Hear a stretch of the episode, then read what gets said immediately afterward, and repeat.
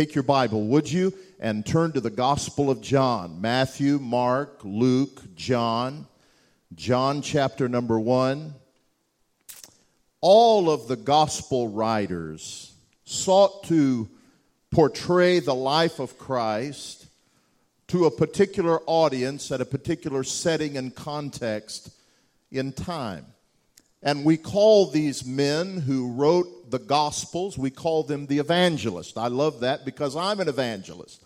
And my job and responsibility is to travel to every place. I preach in all different kinds of churches. I was telling Pastor last year, I preached in the United Methodist Church, I preached in the Assemblies of God Church, I preached in in uh, black churches and brown churches. I preached in a biker church. I preached in cowboy churches. I preached in Baptist church. I mean, I'll preach anywhere they'll sit long enough to listen. Amen. And I have one message, and it's Jesus. Jesus, what Jesus has done for us and who Christ is.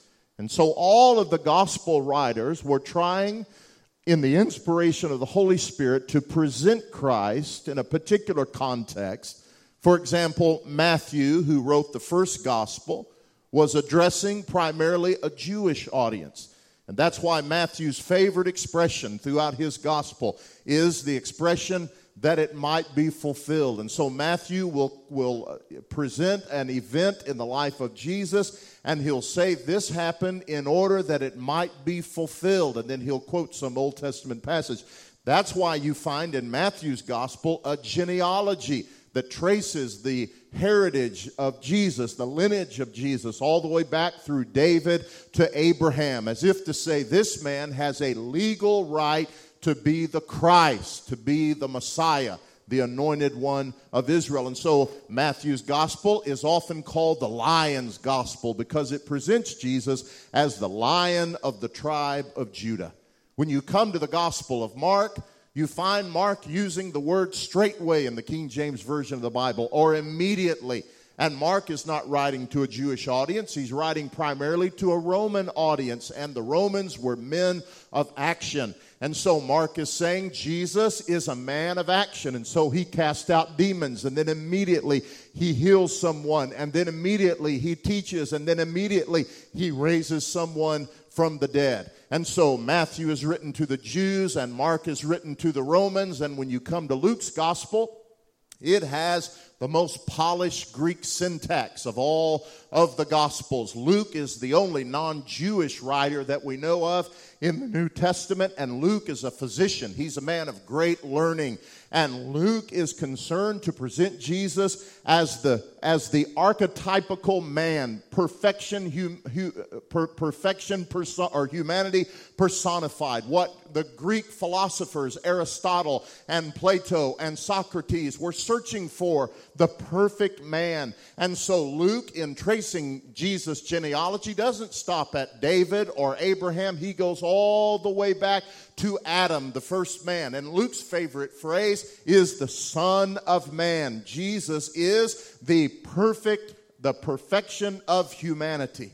But when you come to John's gospel, you come to something altogether different. John's gospel is often called the eagle's gospel because it seems to soar above the other gospels in terms of its picture and its portrait of Jesus. And so John doesn't go back to David or back to Abraham or even back to Adam. John goes all the way back to the unbegun beginning to say to his audience, Jesus Christ is nothing less than the eternal Son of God made flesh. Amen. And so I want you to see it in John chapter 1, beginning in verse number 1, where the Bible reads, in the beginning was the Logos. And let me just leave that untranslated for a few moments. In the beginning, the unbegun beginning. Look at this way. There are three beginnings in the Bible. There's the beginning of creation in Genesis 1 1, and there's the beginning of the gospel in Mark chapter 1 1. But in John 1 1, John has in mind the unbegun beginning. Before there was anything else, John says there was the Logos. And the Logos was literally proston theon, face to face with God, and God was the Logos. The same was in the beginning face to face with God, and all things through him, egeneto, came into being. We get our word Genesis from this word. All things through him came into being, and without him nothing came into being that has a beginning. In him was life, and the life was the light of all mankind and the light was shining in the darkness, and the darkness could not overcome it, could not extinguish it. And verse number six, the Bible says, or verse number nine, and he is the true light that gives light to all men who are coming into the world. Verse 14, listen to this. And the Logos became flesh. The Word became flesh and dwelt among us, and we beheld his glory the glory as of the only unique begotten Son of God, full of grace and truth.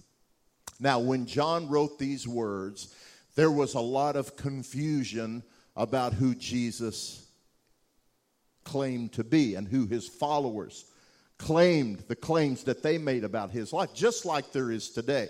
You know, I travel all over the world literally and everywhere I go, I always talk to people about Jesus. I have a personal commitment in my life that I don't let a day go by where I don't talk to somebody about Jesus. And it's amazing to me that everybody seems to believe in Jesus, and most people love Jesus, and most people feel positively when you mention Jesus. The only problem is there's a lot of confusion about who Jesus is.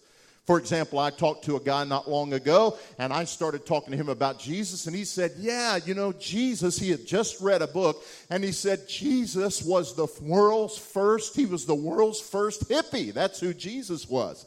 And then another guy said Jesus was a great philosopher. And another person said Jesus was a great avatar, a great spiritual leader like Buddha and Muhammad and all these other great spiritual leaders, Krishna and so on. And then I go to West Africa and really all over Africa and I work a lot among the Muslims. And you know, the thing about the Muslims is they all love Jesus, they love Isa. And they all believe in Jesus, but they believe that Jesus was some kind of a great prophet, some kind of a great teacher, and a great moral example. And the issue today that's facing the church and confronting the church like never before is the issue of who is Jesus. And that's the issue that faced the early church. You see, when John wrote these words, there were a lot of different ideas about Jesus. For example, for example, there were some people who say who said that Jesus was not he was not a man he wasn't fully human they said that he only appeared to be a man. The word for appear in Greek is dokeo, and so they were known as the Docetists, and they were a form of Gnostics. You see, Gnosticism held to a strict dualism. Gnosticism said there are two realms of reality there's the ethereal, the spiritual, the immaterial, and then there's the physical or the corporeal. And they said, following the great philosopher Plato, that that which is spiritual can never come into contact with that which is physical, because if it did, it would bring corruption to the spiritual. And so the Docetists said Jesus was not a man, he was pure spirit. And if you, now he seemed to be a man, and if you looked at him, you'd think he was a man, but if you tried to touch him, your hand would go right through him like an apparition or a hologram. They said that which is physical can never come into contact with that which is spiritual because it would corrupt the spiritual. And so they said Jesus is pure spirit. On the other hand, there was a man who lived in the city of Ephesus where John lived when he wrote this gospel, and his name was Cerinthus. And Cerinthus said, No, you Docetists have it completely backward. He said Jesus was not pure spirit, he was a man, he was pure humanity.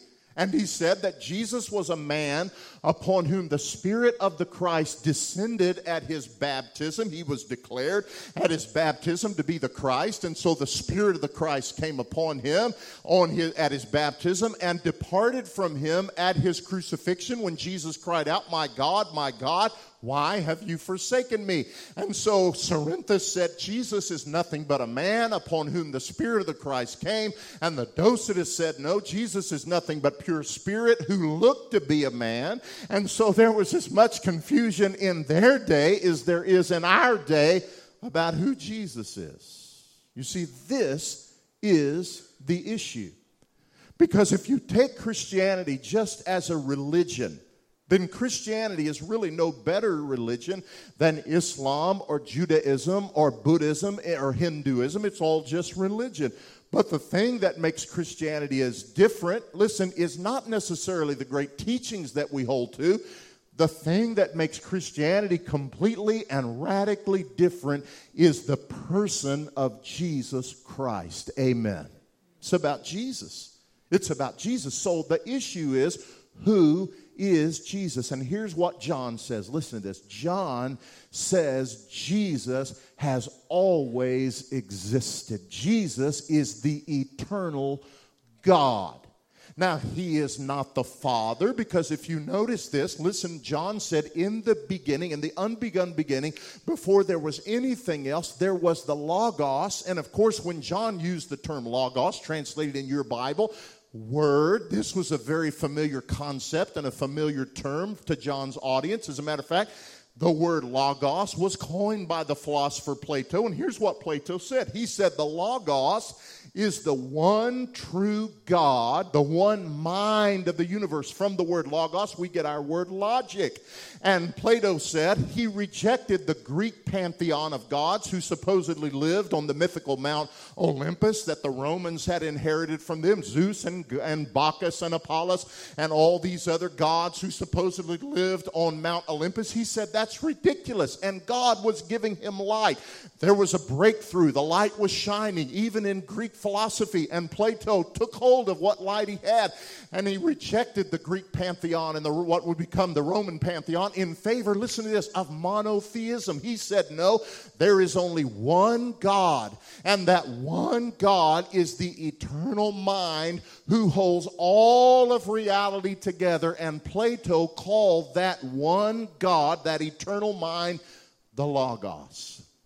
And so John said, in the beginning, Plato had it right.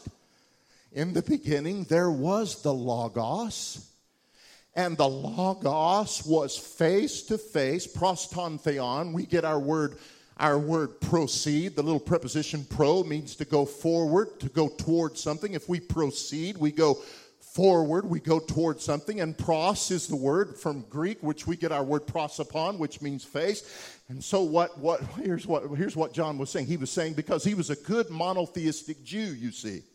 And all Jews would get up in the morning and recite the Shema, Deuteronomy 6 4. Hear, O Israel, the Lord your God is one. Christian, let me ask you a question. How many gods are there? There's one God. One God. And John knows this. But in order to communicate the essential deity of Jesus, he says this in the unbegun beginning. Plato had it right. There was the Logos, and the Logos, watch this was face to face with God, and we should understand that God the Father, because he goes on to talk about the Logos being the unique son of a father. And so in the beginning was the Logos, and the Logos was face to face with God the Father. And in fact, the Logos was not the Father, but was God. And of course, this lays the foundation that makes us unique from all other monotheists. We, we, we believe there's one God. The Jews believe there's one God. And the Muslims upon, among whom I work believe there's one God. But here's what we believe about that one God. Listen to this. We believe that one God eternally exists in three separate but equal persons. Amen. Whom we call the Father and the Son and the Holy Spirit. And while the Father is not the Son, and the Son is not the Spirit, and the Spirit is not the Father, the Father is God, and the Son is God, and the Spirit is God. You say, explain that. Man, I can't explain that. Some things you can't explain with your mind, they're not irrational. They're supra rational, and you just have to believe it to be so because that's the way God has revealed Himself. Amen. I can't understand that or explain that. I can't even explain how a black cow can eat green grass and have white milk, but I like milk. Amen. There's a lot of things I can't explain. I can't explain my wife, but I love her. Amen.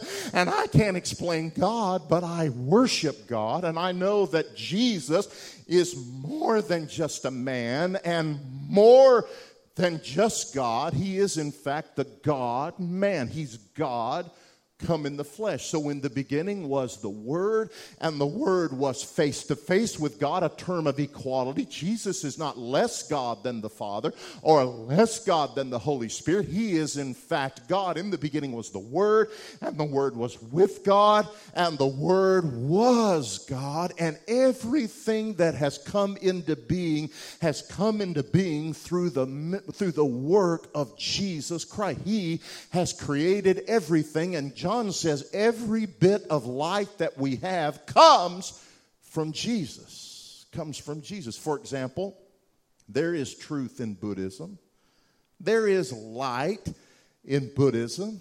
There's truth there. As a matter of fact, the Buddhists talk about an enlightened experience. But the light that is in Buddhism is Jesus. The light that is in Judaism is Jesus. The light that is in Islam is Jesus. And while there is light in every religion of the world, that is, there is a bit of truth in all these religions, but the fullest expression of that light is found in the person of Jesus Christ. Amen? And that's why when I go to Africa, when I go to Africa, I talk to the animist the people who believe that the spirits of their ancestors are intermediaries between them and the creator God. In West Africa, they call that God Yahweh, and they believe there's one creator God, but they, listen, they say they can't get to that God. And so they have to go through the departed spirits of their ancestors that inhabit sacred spaces like rocks and trees and rivers, and they go to those places, and in order to appease the ancestors, they have to make a blood sacrifice. That sacrifice might be in the form of a chicken or a goat or, or sometimes even a baby. And what more innocent blood is there than a human being who has never sinned? And so they believe there's one God, and they believe they can't get to that God unless they come to that God through an ancestor. And in order to get to that ancestor, they have to make a blood sacrifice. Well, guess what I tell them? I tell them that you're right, there is one God. And you're right, you can't get to that one God on your own. And you're right. In order to get to that God, you have to come through an ancestor. And you're right. In order to get through that ancestor, there has to be a blood sacrifice. And then I tell them, Can I tell you about that ancestor and about that blood sacrifice that was made in order that you could get to know God? Amen. And they come to God by the hundreds in northern Africa. When I go to the Muslims and they're searching for truth and they have the light that they have, I always ask them them, Do you know for sure? I was, I was in, with a cab, in a cab with a cab driver, a Muslim cab driver, and I said to him, Let me ask you a question. What did Mohammed do to save you?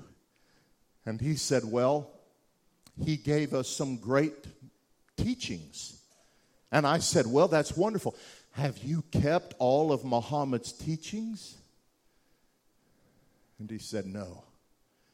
And I said, Well, let me ask you a question. If this cab careened off this road down into the valley below us, I know for sure that I'd go to heaven to be with my God. Let me ask you a question. If this cab careened off this road into the valley and we both died, do you know for sure that you would go to be with your God? And I'll never forget what he said. He said with sadness in his eyes, he said, No Muslim could ever say for sure that if we die, we'll go to be in paradise with Allah. He said, unless, unless, unless we die in jihad, in defense of Islam, in a holy war. And I said, well, let me get this straight.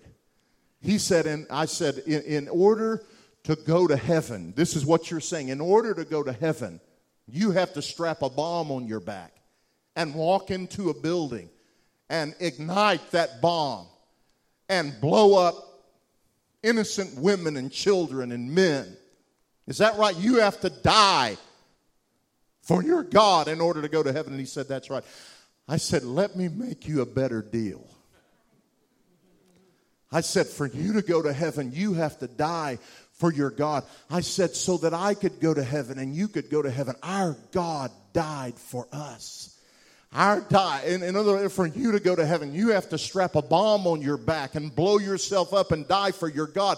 But in order for us to go to heaven, our God strapped a cross on his back and he walked up a hill and stretched himself out and they sped on him and they nailed, they drove nails through his hands and feet and ripped his beard out and beat him until he looked like a piece of raw meat. And God took all of our sin and placed them on him. And Jesus, God, come in the flesh, died on the cross in our place, and three days later rose again. I said, Doesn't that sound like a better deal? Listen to me.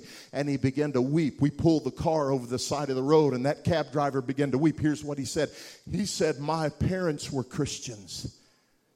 And he said, There were so many of us born. He said, There were 11 of us born, and I was in the middle. And he said, My parents could not take care of us. And so they sent me to live with my uncle in the big city of Kumasi. And he said, My uncle was a Muslim. And because I didn't want to disappoint my uncle, I converted to Islam. And he said, But I've been empty. I've been trying to keep the teachings of the Quran, but I've been empty on the inside. And he said, I want to. He started crying, and I started crying. And he said, I want to come back to Jesus. It's only in Jesus that we find God fully expressed. Amen. And that's why God became a man, you see. You see, what blew the mind of John's, of John's audience, and I'm finished, is not that there was an unbegun beginning in which the eternal mind held all of reality together. That was no, but they all believed that. They were polytheists, and so they didn't have so much a problem as, as sometimes the Jews did with accepting that Jesus Christ is in fact God. But here's what blew the mind of John's audience. When in verse 14, John said this, and the eternal God, who is face to face with the Father, equal to and yet distinct from the Father, that eternal mind became flesh, became meat. We talk about the incarnation. Carne in Latin means meat. In other words, God, listen to me, man. God became meat. God became flesh. And the Bible says he dwelt. The word eskenosin literally means to pitch a tent to pitch a tent. It has the same consonants as the intertestamental word for the glory of God, the Shekinah glory of God. You see, listen, God has always wanted to be with his people. Amen. Do you see that? You see, God is not some distant deity who just creates everything like the watchmaker. He makes the watch and winds it up and then backs off and lets everything. No, no, no. God is a personal God. God loves us. God created us, and it has always been the heart of God to be with us, and even more intimate to that, to be in us, to be one with us. And so God made a garden, and He made image bearers to be in that garden, to walk in intimacy with each other and with Him. And we messed that up and got kicked out of the garden. And so God said, I'll build a tent for my people, and I'll put it right in the middle of my people so that my people can know me. And they called it the tabernacle. God pitched a tent in the middle of his people and said, I want to be right here with you. And they messed that up. They turned to idolatry. And so God said, Now I'll come and live in a temple. And so they built a temple, and God's presence would invade that Holy of Holies until the people began to worship the building and not the God, not the God, not the God of the universe. And so they messed that up. And finally, God said, I'm going to do something that they can't mess up. I'm not going to live in a garden or in a tent or in a, te- or in a temple. I'm going to come in human flesh. And so, God, listen to me, the eternal God, the Logos, the Son of God stepped down the starry steps of eternity into time. And the creating one became the cradled one. The infant was at the same time the infinite. This is the message of Christianity. It's not what we do in order to appease God or try to be good enough to get to God. Listen, we could not get to God, so God came to us in the person of Jesus Christ, who left the glory of heaven and came down to this earth and the infinite was at the the infant was at the same time the infinite god. God became a man. The baby that mary held to her breast was nothing less than god who created everything that ever has been. And he grew up because he was not only God, he was also a man. He was fully God and fully man, just as much God as if he were not man, and just as much man as if he were not God. God and man, two natures in one person. And so he had to grow and develop and learn just like any other man. And at the same time, he was God who laid aside not his deity, but the external prerogatives of his deity. And in other words, he said, He never said, I'm God, I don't get tired. No, he laid aside the external prerogatives of his deity and he became tired and he became thirsty and he even bled and he died and he wept because he was a man. And that blew John's audience away because they didn't believe that the, that the eternal, the immaterial, the non corporeal could ever come in contact with the material and the physical. And yet John said, God became meat. Now, why would God do that? Why, this is the great question that theologians have wrestled with through the ages. In the 12th century, there was a man named Anselm, a great theologian of the church, and he wrote a book called Cur Deus Homo in Latin. Why would God become a man? And here's what Anselm said He said, God became a man because only a man could die in the place of other men. And that's what we read about in the Gospels. As a matter of fact, what two thirds of the gospel material is focused around the last week of Jesus' life, the passion of Christ. When they took him and they beat him and they spat upon him. They ripped his beard out by the roots and nailed him. That's why. Why did God become a man? Why did we behold his glory, the glory as if the one and only unique Son of God? And John, in John 129, John the Baptist would call him the Lamb of God, the sacrificial paschal lamb that would bear away, carry in his own body the sins of the whole world. Because when Jesus hung on the cross that day, listen to me, he didn't die as a hopeless martyr of a failed cause. He wasn't just dying as a moral example. He was dying as a substitute and a sacrifice for our sins because God is a holy God. And the truth is, all of us have sinned. Whether you're a Buddhist or a Muslim or a Jew or an atheist, we all know what it is to feel guilty about things that we've done, don't we, huh? The Bible says God has 10 commandments, and the fact is, we've all broken all God's commandments. For example, God says, You should not steal. How many of you have ever broken that commandment before in your life? How many of you have ever stolen anything? Let me see your hand. Amen. On Sunday morning in church in Ruston, how many of you have ever stolen anything? Amen. All of us have. Thou shalt not lie. How many of you have ever broken that one? You're lying right now, dude. Get your hand up. Amen. I mean, all of us, huh? All of us. You say, but I've never murdered anybody. But the Bible says, Jesus said, if you've ever had hatred in your heart towards someone because they did you wrong or ripped you off or swindled you or took your husband or your wife, and you've thought in your heart, man, I hate that person. Jesus said, you've committed murder in your heart or adultery in your heart. All of us have broken all of God's law. And because God is a holy God who cannot stand sin, God hates sin, and we're all sinners. And that means God has a problem, doesn't it? Because He loves us and He wants to be with us and He wants us to know Him. And yet our sin has separated us from Him and there's nothing we could do about it. No amount of religion. You can get baptized, join a church, you can read the Bible, but none of that will atone for your sin. And so when we couldn't get to God, God said, I'll come to them. And in the person of Jesus on the cross, hanging there, covered with spit and sweat and dirt and blood. And do you know what else covered him that day? Every sin you've ever committed.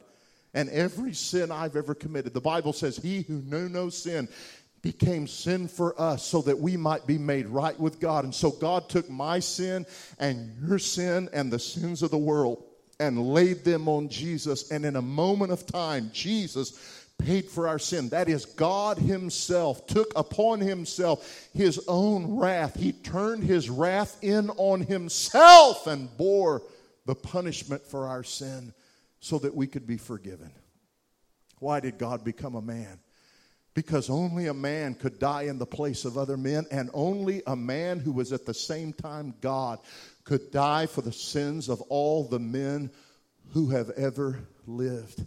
And in that moment of time, Jesus was paying for the sins of every person who would ever breathe breath on planet Earth, all of us. The Bible says he died so that all of us could be reconciled to God. And they took him down off the cross and they put his body in a huge hole in the ground. And they rolled a stone over the mouth of that tomb and they said, We're done with him.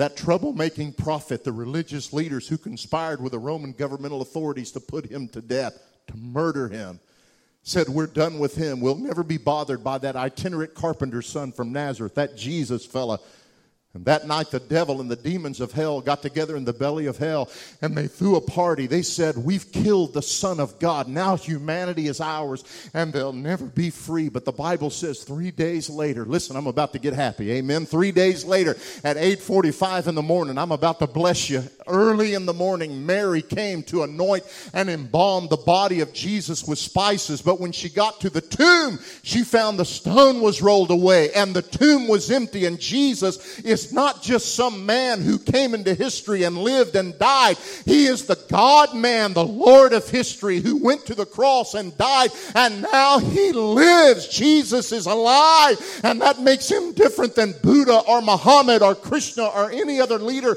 who's ever lived. Jesus, the eternal Son of God, is alive. Amen.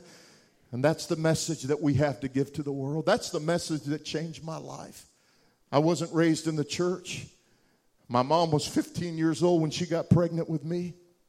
My dad was a teenager. Nobody in our family ever knew God. Young person, if you're here this morning and your mom and dad woke you up and said, Get dressed, it's time to go to church, you ought to thank God for that. Because I didn't have that. My mom was a teenager, my dad was a teenager. They didn't know God. There was a Southern Baptist church six blocks from the little hovel of a house. I grew up in Wichita Falls, Texas, in an area of town they call the Dog Patch. And as far as I know, nobody from that church ever came and knocked on our door and said to my teenage mom and dad, Why don't you sweet young people come? Bring your little boy and come to our church. Or better than that, why don't you give your heart to Jesus? He loves you, He died for you, He rose from the dead. And I've often wondered what a difference it would have made in my life if somebody would have just cared in a First Baptist church. Are you listening to me? Are you listening to me? You who say you know Jesus, but you never talk about Jesus. You never ask anybody, Do you know Jesus? You just come to church and go through the religious perfunctories. But in your heart, your heart doesn't burn with the passion for Jesus and a passion to make Jesus known.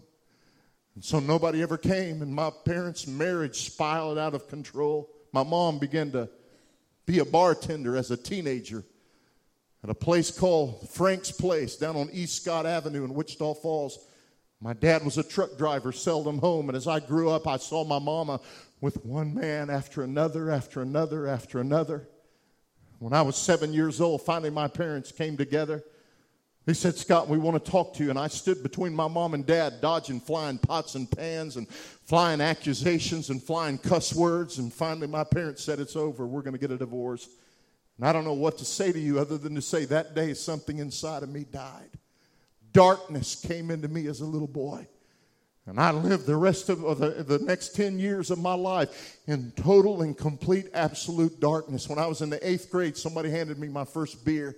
When I was a freshman in high school, my first marijuana cigarette. And by the time I was a junior in high school, I was completely and totally addicted to drugs and alcohol. They controlled my life, every decision. On the outside, I looked good. I was a 240, 220 pound fullback, 200, about a little more than that now. Amen. But I was a 220 pound fullback going to play college football, and I, I strutted up and down the halls of my high school like I had the world by the tail, but it was just me and four walls and darkness. I'd cry myself to sleep in the darkness at night because I didn't think anybody loved me. I tell people all the time, Pastor, my life was so out of control. It was like a soap opera. I mean, as the world turned, I was one of the young and the restless who was in a constant search for tomorrow until one day the guiding light took me by the hand, led me through the secret storm, and promised me I could live with him in another world and be part of all my children. Amen. I mean, God changed my life. He changed my life, set me free in a jail cell 33 years ago, booked on a felony because of my life as a thug and a criminal, a drug addict, driven by the darkness. I sat in a jail cell in Fort Worth.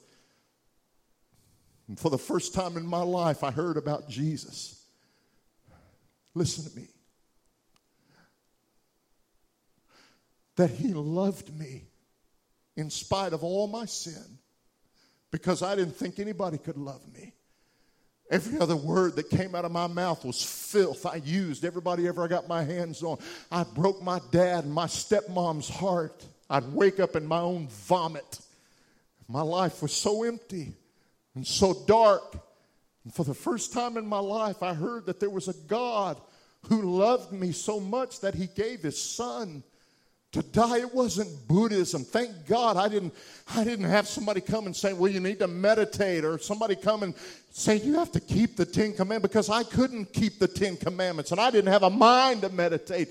They told me that jesus loved me and that he had done something for me that I could never do for myself, that he died in my place so that I could be set free, and that he rose from the dead, and that if I would trust him as my Savior and my Lord and follow him, he would change my life. And sitting in a jail cell 33 years ago, I can't explain it. It's, it's not irrational, but it's beyond our ability to understand in the natural. Like air coming into my lungs, Christ came to live in my heart. I turned from my sin and trusted Christ, and I walked in a jail cell one way, and I walked out of a jail cell another way because of the power of Jesus Christ. Somebody ought to shout right there. Amen. So, for the last 33 years, I've been traveling all over the world with one simple message. And that is that no matter who you are, and no matter what you've done, what the whole world is looking for is Jesus. Jesus is the answer. If you're an astronomer, he's the bright and morning star. If you're a baker, he's the bread come down from heaven.